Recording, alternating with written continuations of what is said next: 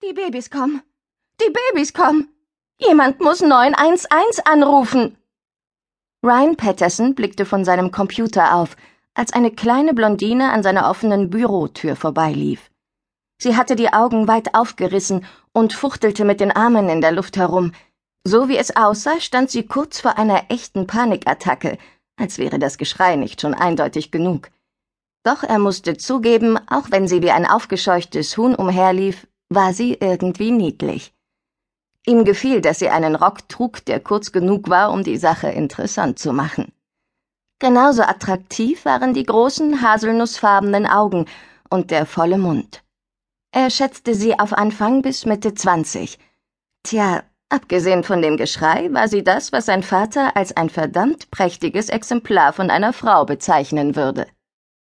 Ryan stand auf und trat aus seinem kleinen gläsernen Büro heraus. Die Frau drehte eine komplette Runde durch den großzügig angelegten Flur, bevor sie zu ihm zurückgerast kam. Haben Sie angerufen? fragte sie und wrang die Hände. Mir ist ganz schlecht. Es ist viel zu früh, glaube ich jedenfalls. Ich dachte, wir hätten noch eine Woche Zeit. Sie schnappte nach Luft. Haben Sie den Notruf gewählt? bohrte sie noch einmal. Das mache ich, Ma'am, sobald ich sicher weiß, dass sich eine schwangere Frau im Gebäude aufhält.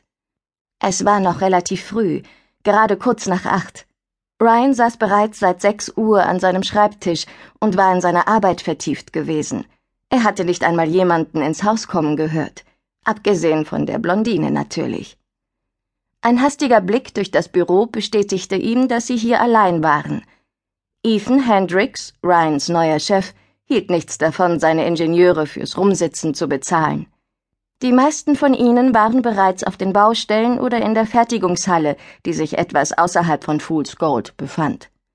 Da Ryan gerade an einem neuen Entwurf arbeitete, war er im Büro. Schon seit einer Woche tüftelte er daran. Ethan hatte erwähnt, dass er eine Aushilfskraft einstellen wollte, die sich um die Telefonate kümmern sollte. Allerdings hatte er Ryan weder einen Namen genannt noch gesagt, wann sie kommen würde. Die Frau starrte ihn verwirrt an. Hier ist keine schwangere Frau, sagte sie, als wäre sie davon überzeugt, es mit einem Idioten zu tun zu haben. Es geht um Misty, die Katze, auf die ich aufpassen soll. Und die ist trächtig. Ich habe Ethan gesagt, dass ich sie nicht allein lassen kann und mit zur Arbeit bringen muss. Ich dachte, das würde kein Problem sein. Denn Charity, die Besitzerin, hat gemeint, Misty wäre erst in einer Woche fällig, und bis dahin wären sie alle wieder da. Sie sind in Florida, weil da so ein Wohltätigkeitsfahrradrennen stattfindet, das Josh. Die Frau holte tief Luft.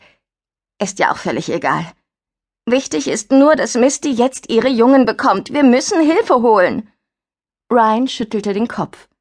Die meisten Katzen schaffen das ganz gut allein. Sie wissen, was sie tun müssen. Wenn es Probleme gibt, können wir immer noch den Tierarzt rufen. Ist es da nicht schon zu spät? Sie drehte sich um und eilte zum Tresen am Eingang. Ich muss etwas tun. Sie verschwand hinter einer der Trennwände. Ryan folgte ihr und fand sie neben einem Körbchen hocken, in dem sich eine gestreifte Katze und ein sich windendes, winziges Katzenbaby befanden. Es ist schon losgegangen, quiekte die Frau. Misty, hör auf, bitte. Ich rufe den Tierarzt an. Ich finde einen Tierarzt. Misty warf ihm einen Blick zu, mit dem sie ihn wohl anflehen wollte, sie doch bitte schön allein zu lassen und für Ruhe und Frieden zu sorgen.